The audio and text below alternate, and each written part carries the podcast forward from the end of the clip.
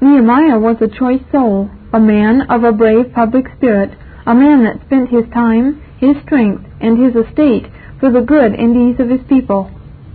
Moreover, saith he, from the time that I was appointed to be their governor in the land of Judah, from the twentieth year, even unto the two and thirtieth year of Artaxerxes the king, that is twelve years, I and my brethren have not eaten the bread of the governor. Yea, also I continued in the work of this wall, and all my servants were gathered hither unto the work. Moreover, there were at my table an hundred and fifty of the Jews and rulers, besides those that came unto us from among the heathen that are about us. Now that which was prepared for me daily was one ox and six choice sheep. Also fowls were prepared for me, and once in ten days store of all sorts of wine. Yet for all this required I not the bread of the governor, because the bondage was heavy upon the people. Think upon me, O my God, for good, according to all that I have done for this people. Nehemiah 5, verses 14 through 19. So Daniel was a man of brave public spirit. Then the presidents and princes sought to find occasion against Daniel concerning the kingdom. But they could find no occasion nor fault, forasmuch as he was faithful. Neither was there any fault or error found in him. Then said these men, We shall not find any occasion against this Daniel, except we find it against him concerning the law of his God. Daniel 6, verses 4 and 5. Footnote. A certain great emperor coming into Egypt to show the zeal he had for the public good, saith to the Egyptians, Draw from me as from your river Nilus. The counselor saith, a statesman should be thus tripartited, his will to God, his love to his master, his heart to his country, his secret to his friend, his time to business. End of footnote. Christ had a public spirit. He laid out himself and laid down himself for a public good. Oh, never leave looking and meditating upon these precious and sweet examples till your souls are quickened and raised up to act for the public good, more than for your own particular advantage. Many heathens have been excellent at this. Footnote. Solomon's tribunal was overpropped with lions to show what spirit and mettle a magistrate should be made of. End of footnote. Macrobius writes of Augustus Caesar, in whose time Christ was born, that he carried such an entire and fatherly affection to the commonwealth that he called it his own daughter, and therefore refused to be called the lord or master of his country, and would only be called father of his country, because he governed it not by fear, but by love. The Senate and the people of Rome jointly saluting him by the name Father of his country. The people very much lamented his death, using that speech, Would he had never been born, or never died. So Marcus Regulus, to save his country from ruin, exposed himself to the greatest sufferings that the malice and rage of his enemies could inflict. So Titus and Aristides and many others have been famous for their preferring the public good above their own advantage. My prayer is and shall be that all our rulers may be so spirited by God that they may be willing to be anything, to be nothing, to deny themselves, and to trample their sinful selves under feet, in order to the honor of God and the public good, that so neither saints nor heathens may be witnesses against them in that day, wherein the hearts and practices of all the rulers in the world shall be open and bare before him that judges the world in righteousness and judgment. Remedy 6. The sixth remedy against this device of Satan is seriously to consider that self is a great hindrance to divine things. Therefore the prophets and apostles were usually carried out of themselves when they had the clearest, choicest, highest, and most glorious visions. Self-seeking blinds the soul that it cannot see a beauty in Christ, nor an excellency in holiness. It distempers the palate that a man cannot taste sweetness in the Word of God, nor in the ways of God, nor in the society of the people of God. It shuts the hand against all the soul-enriching offers of Christ. It hardens the heart against all the knocks and entreaties of Christ. It makes the soul as an empty vine, and as a barren wilderness. Israel is an empty vine. He bringeth forth fruit to himself. Hosea 10.1. There is nothing that speaks a man to be more empty and void of God, Christ, and grace than self-seeking. The Pharisees were great self-seekers and great undervaluers of Christ, His Word, and Spirit. There is not a greater hindrance to all the duties of piety than self-seeking. Oh, this is that that keeps many a soul from looking after God and the precious things of eternity. They cannot wait on God, nor act for God, nor abide in those ways wherein they meet with God, by reason of self. Self-seeking is that which puts many a man upon neglecting and slighting the things of his peace. Self-seekers will neither go into heaven themselves, nor suffer others to enter that are ready to take the kingdom by violence, as you may see in the scribes and Pharisees. Oh, but a gracious spirit is acted quite other ways, as you may see in that sweet scripture, Canticle 7:13. At our gates are all manner of pleasant fruits, new and old, which I have laid up for thee, O beloved. All the church hath and is is only for him. Let others bear fruit to themselves and lay up for themselves. Gracious spirits will hide for Christ and lay up for Christ. Footnote. Self-seekers with Esau prefer a mess of pottage above their birthright, and with the men of Shechem esteem the bramble above the vine, the olive, and the fig tree, yea, empty things above a full Christ, base things above a glorious Christ. The saint's motto is, For thee, Lord, for thee, not unto us, O Lord. End of footnote. All the divine endeavors and productions of saints fall into God's bosom and empty themselves into his lap.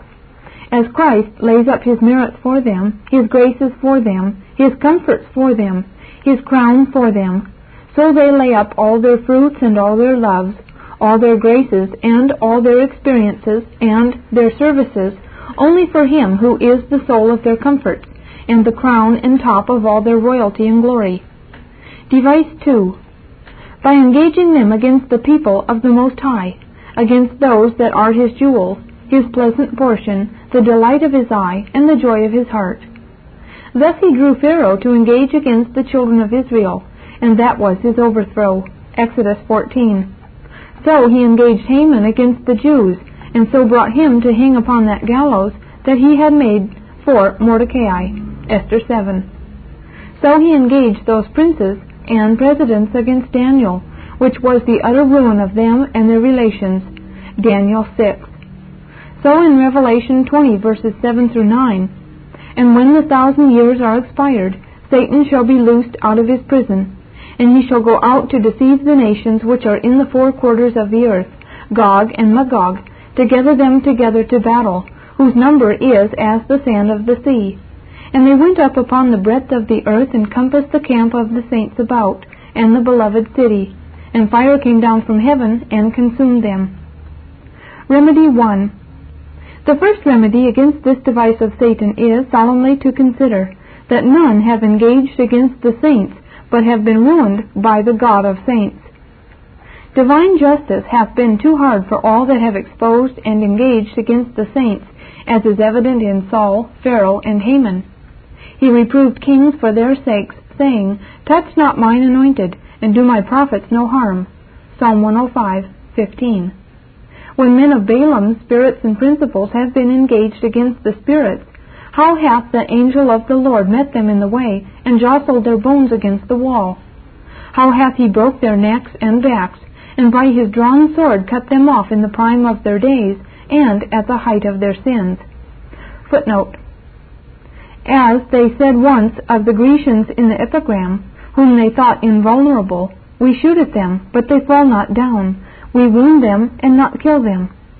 The number of opposers makes the Christian's conquest the more illustrious, said Pedalurus in Erasmus. End of footnote. Ah, what a harvest hath hell had in our days of those who have engaged against the Lamb, and those that are called, chosen, and faithful. Ah, how hath divine justice poured out their blood as water upon the ground!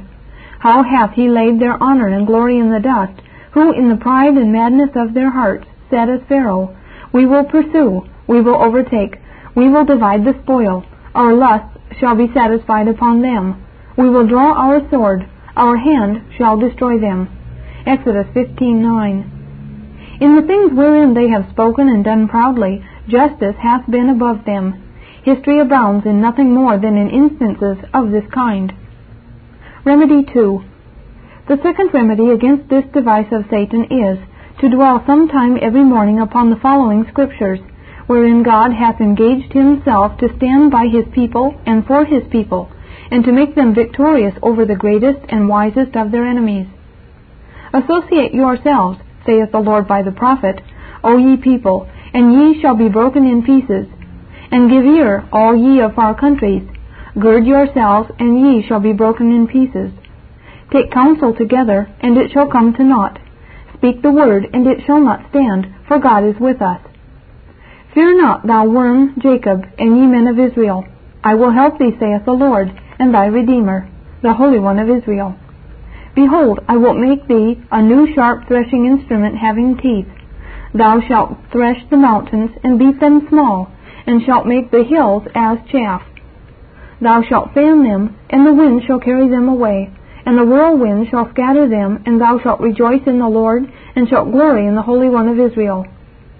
No weapon that is formed against thee shall prosper, and every tongue that shall rise against thee in judgment thou shalt condemn. This is the heritage of the servants of the Lord, and their righteousness is of me, saith the Lord. Now also many nations are gathered together against thee that say, Let her be defiled, and let her eye look upon Zion. But they know not the thoughts of the Lord, neither understand they his counsel. For he shall gather them as sheaves into the floor. Arise and thresh, O daughter of Zion. I will make thy horn iron, and I will make thy hoof brass, and thou shalt beat in pieces many people. And I will consecrate their gain unto the Lord, and their substance unto the Lord of the whole earth. Behold, I will make Jerusalem a cup of trembling unto all the people round about, when they shall be in the siege both against Judah and against Jerusalem. And in that day I will make Jerusalem a burdensome stone for all people. All that burden themselves with it shall be cut in pieces, though all the people of the earth be gathered together against it. Remedy 3. The third remedy against this device of Satan is to consider that you cannot engage against the saints, but you must engage against God Himself, by reason of that near and blessed union that is between God and them. You cannot be fighters against the saints, but you will be found in the casting up of the account to be fighters against God himself. Footnote Acts 5:39. It seems to be drawn from the fable of the giants, which were said to make war with the gods. And what greater madness than for weakness itself to engage against an almighty strength? The near union that is between the Lord and believers is set forth by that near union that is between a husband and his wife. They two shall be one flesh. This is a great mystery, but I speak concerning Christ and the church.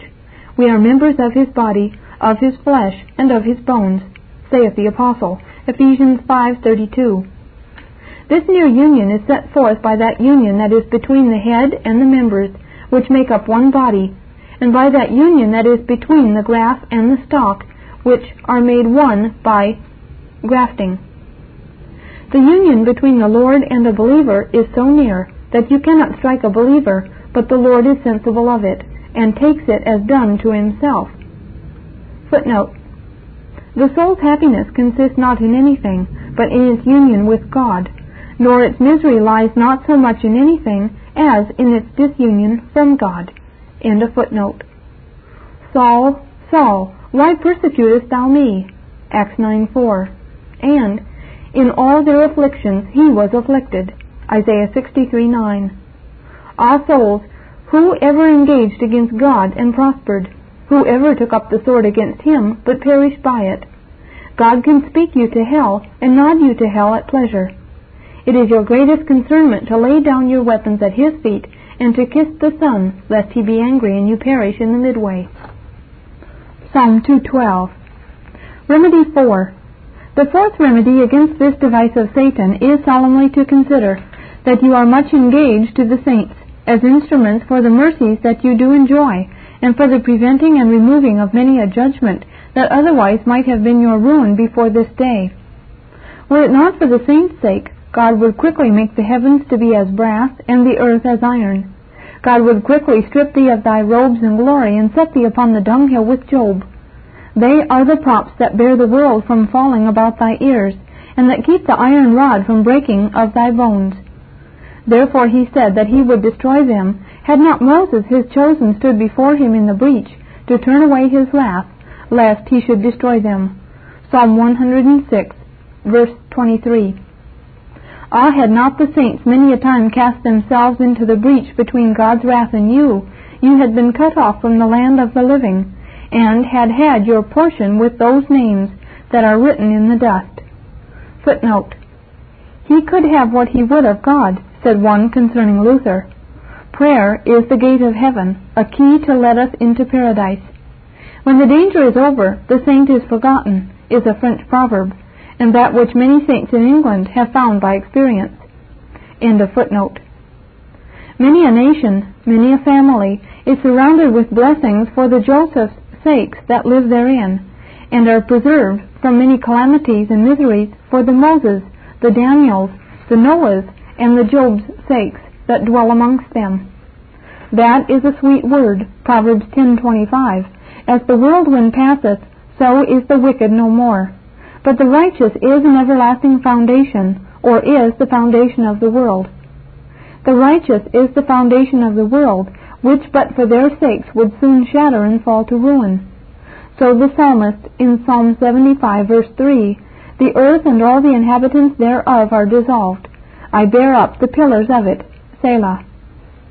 The emperor Marcus Antonius, being in Germany, with his army, was enclosed in a dry country by his enemies, who so stopped all the passages that he and his army were like to perish for want of water. The emperor's lieutenant, seeing him so distressed, told him that he had heard that Christians could obtain anything of their God by their prayers.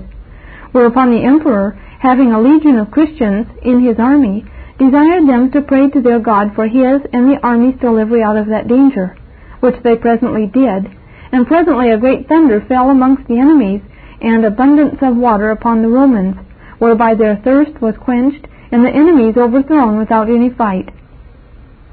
Footnote. Mary, Queen of Scots, that was mother to King James the First, was wont to say that she feared Knox's prayers more than an army of ten thousand men. End of footnote. I shall close up this last remedy with those sweet words of the psalmist. In Judah is God known. His name is great in Israel. In Salem also is his tabernacle, and his dwelling place in Zion. There break he the arrows of the bow, the shield, and the sword, and the battle. Selah. Psalm 76, verses 1 through 3. 2. Device against the learned and the wise. Secondly, Satan hath his devices to ensnare and destroy the learned and the wise and that sometimes by working them to pride themselves in their parts and abilities, and sometimes by drawing them to rest upon their parts and abilities, and sometimes by causing them to make light and slight of those that want their parts and abilities, though they excel them in grace and holiness, and sometimes by drawing them to engage their parts and abilities in those ways and things that make against the honor of Christ, the joy of the Spirit, the advancement of the gospel, and the liberty of the saints. Footnote. The truth of this you may see in the learned scribes and Pharisees. End of footnote. Remedy 1. The first remedy against this device of Satan is seriously to consider that you have nothing but what you have received, Christ being as well the fountain of common gifts as of saving grace. What hast thou, saith the apostle, that thou hast not received? And if thou hast received it, why dost thou glory as though thou hadst not received it? 1 Corinthians 4 7. Footnote. Whatsoever thou art, thou owest to him that made thee, and whatsoever thou hast, thou owest to him that redeemed thee. Bernard. End of footnote. There are those that would hammer out their own happiness, like the spider climbing up the thread of her own weaving. Of all the parts and abilities that be in you, you may well say, as the young man did of his hatchet, Ah, master, but it was borrowed. 2 Kings 6 5. Alas, Lord, All I have is but borrowed from that fountain that fills all the vessels in heaven and on earth, and it overflows. My gifts are not so much mine as thine. Of thine own have we offered unto thee, said that princely prophet in 1 Chronicles 29 verse 14. Remedy 2. The second remedy against this device of Satan is solemnly to consider that men's learning and trusting to their own wits, parts, and abilities have been their utter overthrow and ruin, as you may see in Ahithophel and those presidents and princes that engaged against Daniel, and in the scribes and Pharisees. God loves to confute men in their confidences. Footnote. General councils were seldom successful because men came with confidence, leaning to their own understanding and seeking for victory rather than verity, saith one. End of footnote. He that stands upon his parts and abilities doth but stand upon a quicksand that will certainly fail him. There is nothing in the world that provokes God more to withdraw from the soul than this. And how can the soul stand when his strength is departed from him? Everything that a man leans upon but God will be a dart that will certainly pierce his heart through and through. Oh, how many in these days have lost their estates, their friends, their lives, their souls, by leaning upon their admired parts and abilities. The saints are described by their leaning upon their beloved, the Lord Jesus. Canticles 8:5. He that leans only upon the bosom of Christ lives the highest, choicest, safest, and sweetest life. Miseries always lie at that man's door that leans upon anything below the precious bosom of Christ. Such a man is most in danger, and this is none of his least plagues, that he thinks himself secure. It is the greatest wisdom in the world to take the wise man's counsel. Trust in the Lord with all thine heart, and lean not to thine own understanding. Proverbs 3:5. Remedy 3. The third remedy against this device of Satan is to consider that you do not transcend others more in parts and abilities than they do you in grace and holiness. There may be, and often is, great parts and abilities where there is but little grace, yea, no grace, and there may be, and often is, a great deal of grace where there is but weak parts and abilities. Footnote. Judas and the scribes and Pharisees had great parts, but no grace. The disciples had grace, but weak parts. End of footnote. You may be higher than others in gifts of knowledge, utterance, and learning, and those very souls may be higher than you in their communion with God, in their delighting in God, in their dependence upon God, in their affections to God, and in their humble, holy, and unblameable walking before God. It is folly and madness in a man to make light and slight of another, because he is not so rich in lead or iron as he, when he is a thousand times richer in silver and gold, in jewels and in pearls, than he. And is it not madness and folly with a witness in those that have greater parts and abilities than others, to slight them upon that account, when that those very persons that they make light and slight of have a thousand times more grace than they? And yet, ah, how doth this evil spirit prevail in the world! It was the sad complaint of Augustine in his time. The unlearned, saith he, rise up and take heaven by violence, and we with all our learning are thrust down to hell. It is sad to see how many of the rabbis of these times do make an idol of their parts and abilities, and with what an eye of pride, scorn, and contempt do they look upon those that want their parts, and that do not worship the idol that they have set up in their own hearts. Paul, who was the great doctor of the Gentiles, did wonderfully transcend in all parts and abilities the doctors and rabbis of our times. And yet, ah, how humbly, how tenderly, how sweetly doth he carry himself towards the meanest and the weakest. To the weak I became as weak, that I might win the weak.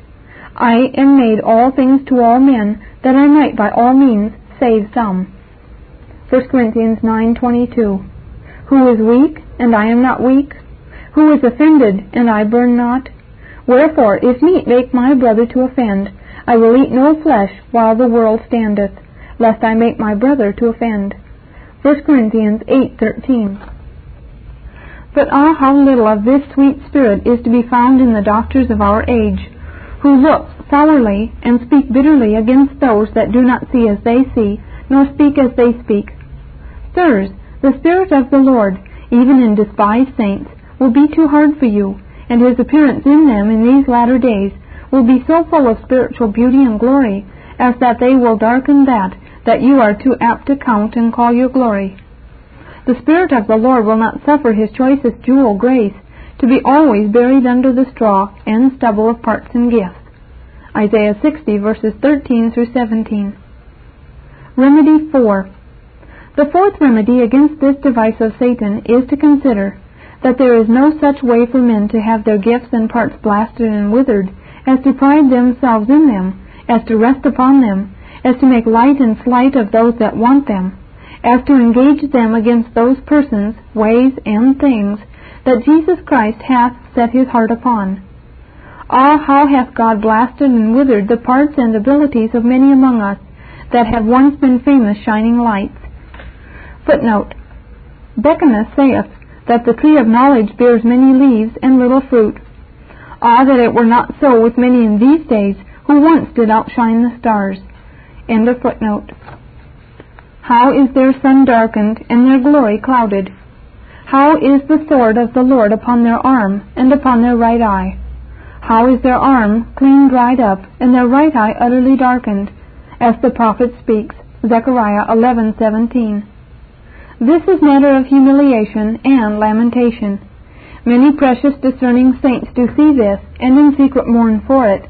And oh, that they were kindly sensible of God's withdrawing from them, that they may repent, keep humble, and carry it sweetly towards God's jewels, and lean only upon the Lord, and not upon their parts and understanding, that so the Lord may delight to visit them with his grace at such a rate as that their faces may shine more gloriously than ever, and that they may be more serviceable to the honor of Christ and the faith of the saints than formerly they have been.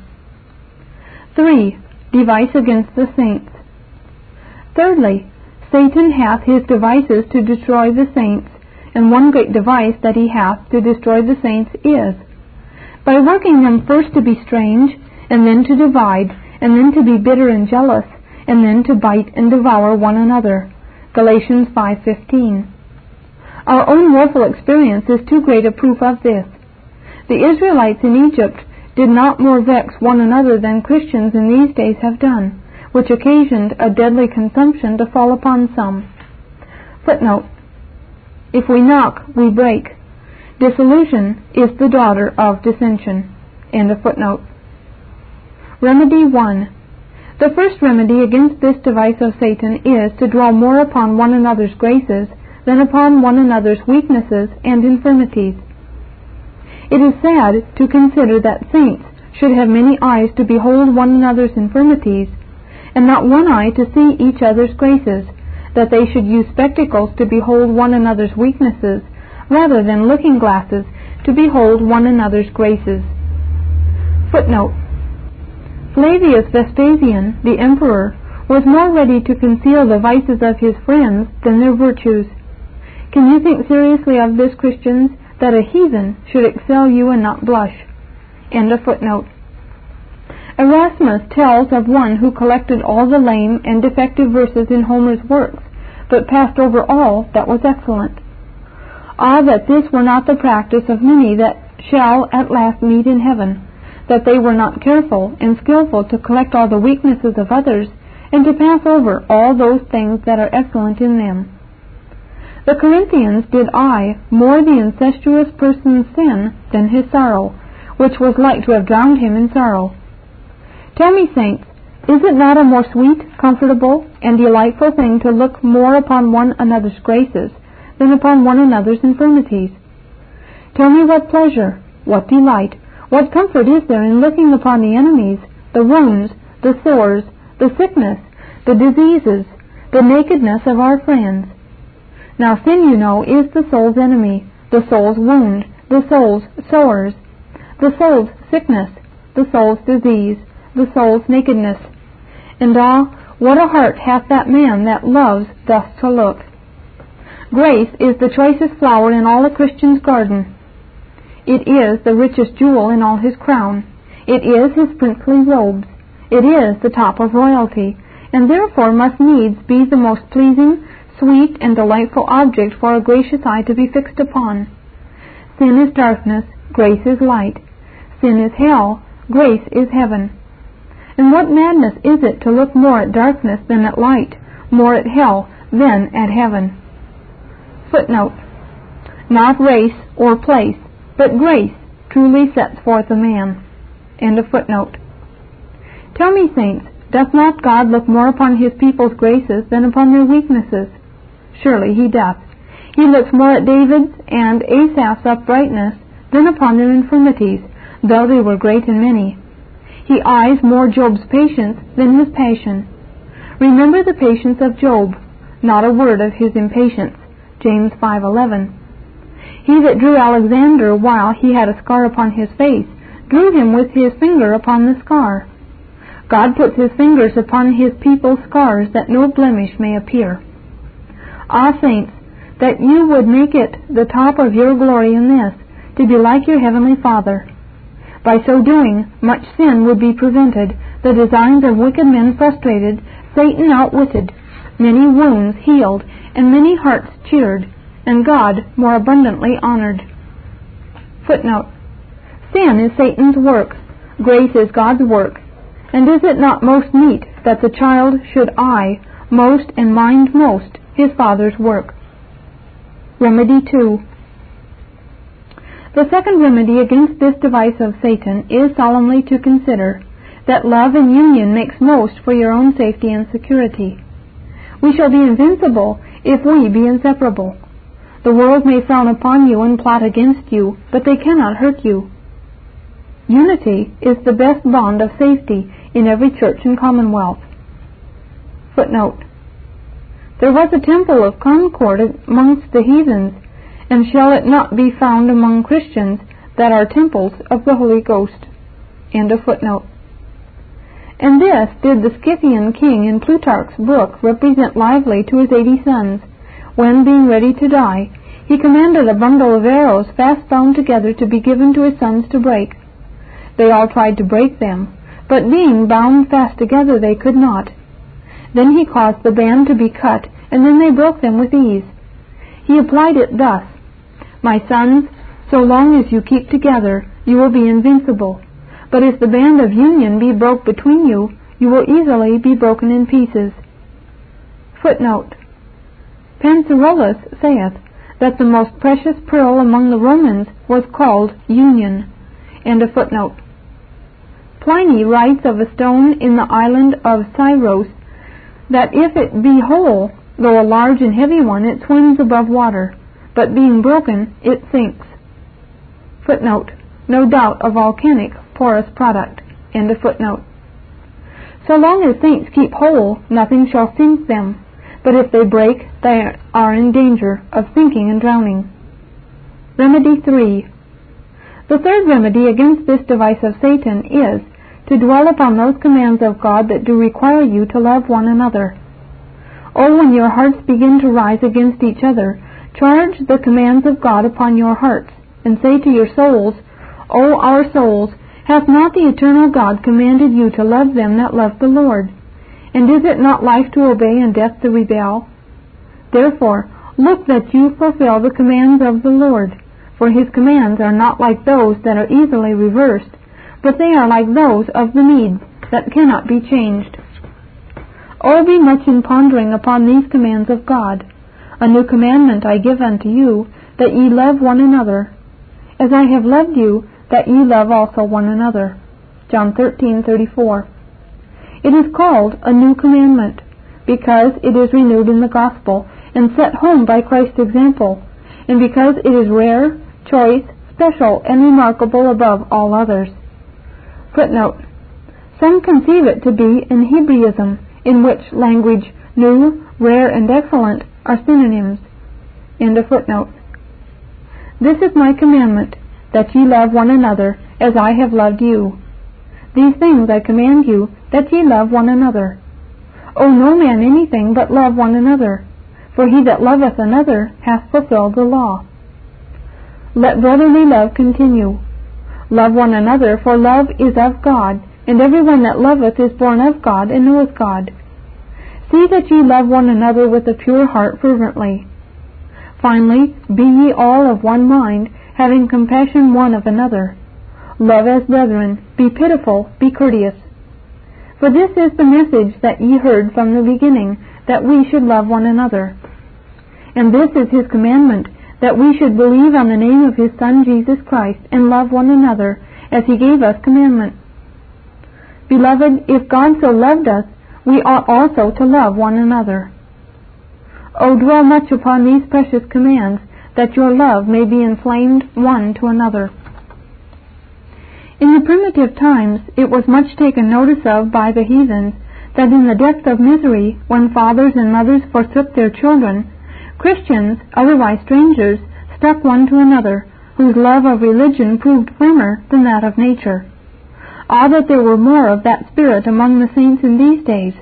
The world was once destroyed with water for the heat of lust, and it is thought it will be again destroyed with fire for the coldness of love. Footnote.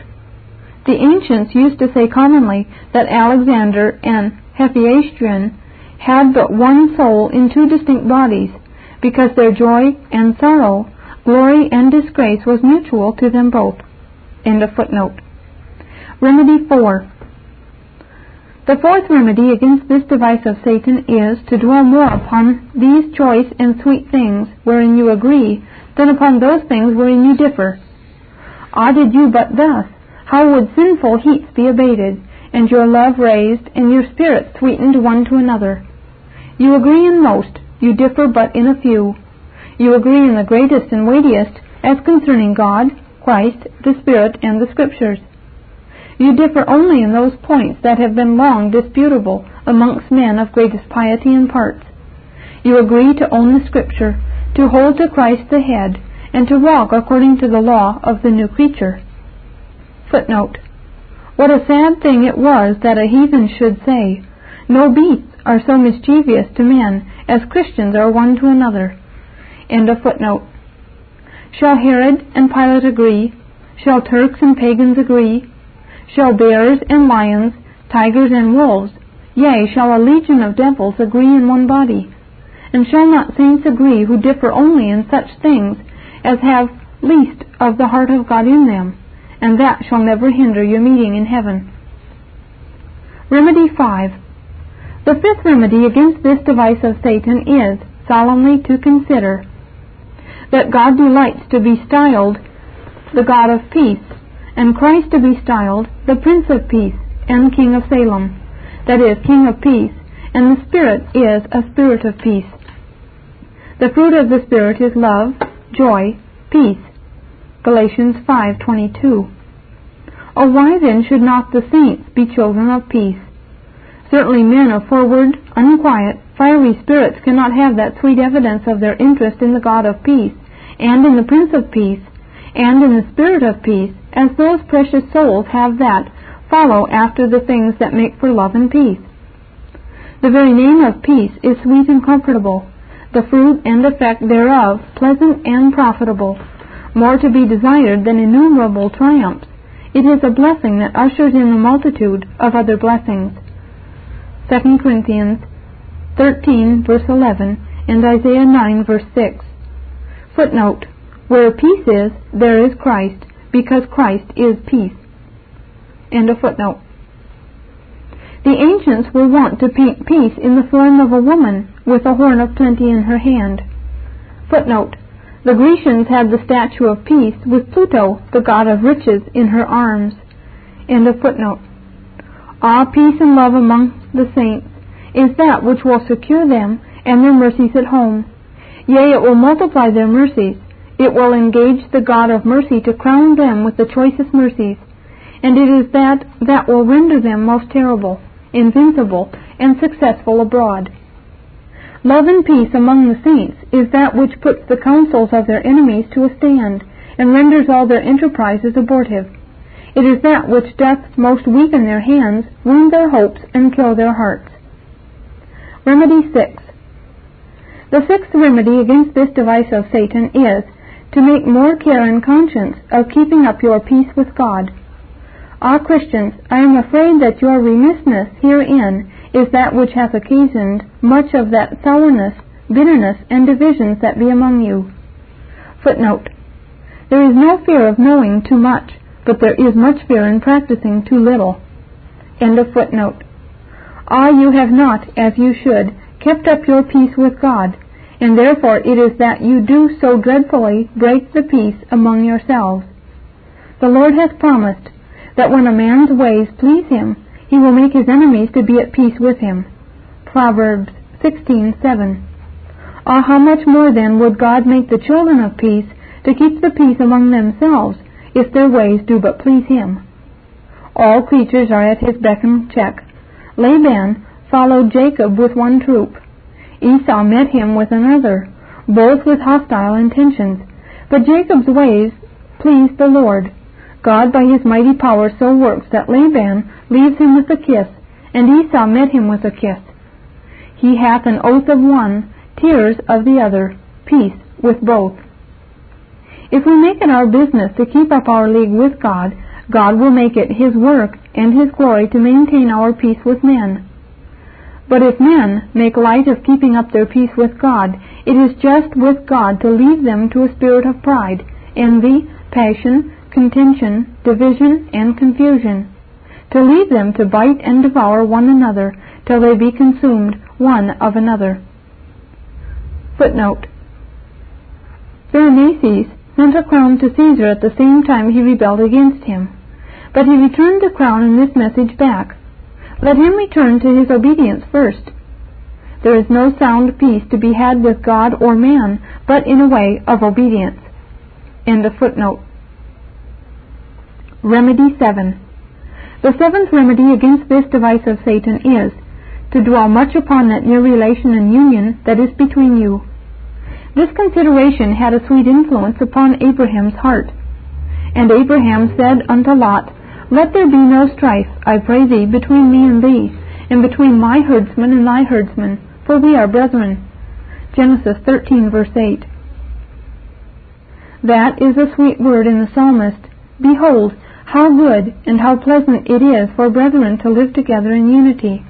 Psalm 133, verse 1. It is not good and not pleasant, or pleasant and not good, but good and pleasant. There be some things that be good and not pleasant, as patience and discipline, and there be some things that are pleasant but not good, as carnal pleasures and voluptuousness. This Reformation audio track is a production of Still Waters Revival Books. SWRB makes thousands of classic Reformation resources available, free and for sale, in audio, video, and printed formats.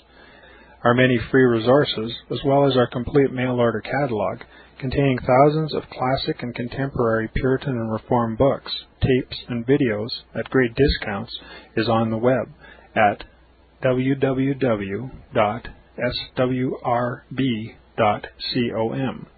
We can also be reached by email at swrb at swrb.com, by phone at 780-450-3730, by fax at 780-468-1096, or by mail at 4710-37A Avenue, Edmonton, that's E-D-M-O-N-T-O-N,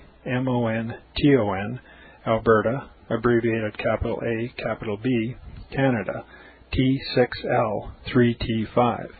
You may also request a free printed catalog.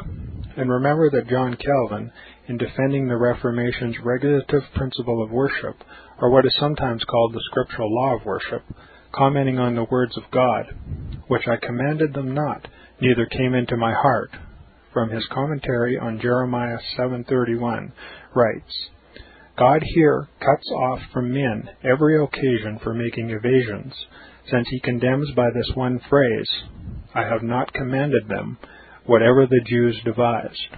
There is then no other argument needed to condemn superstitions than that they are not commanded by God. For when men allow themselves to worship God according to their own fancies, and attend not to his commands, they pervert true religion. And if this principle was adopted by the papists, all those fictitious modes of worship, in which they absurdly exercise themselves would fall to the ground. It is indeed a horrible thing for the papists to seek to discharge their duties towards God by performing their own superstitions. There is an immense number of them, as it is well known, and as it manifestly appears. Were they to admit this principle, that we cannot rightly worship God except by obeying His word, they would be delivered from their deep abyss of error. The prophet's words, then, are very important when he says that God had commanded no such thing, and that it never came to his mind, as though he had said that men assume too much wisdom when they devise what he never required, nay, what he never knew.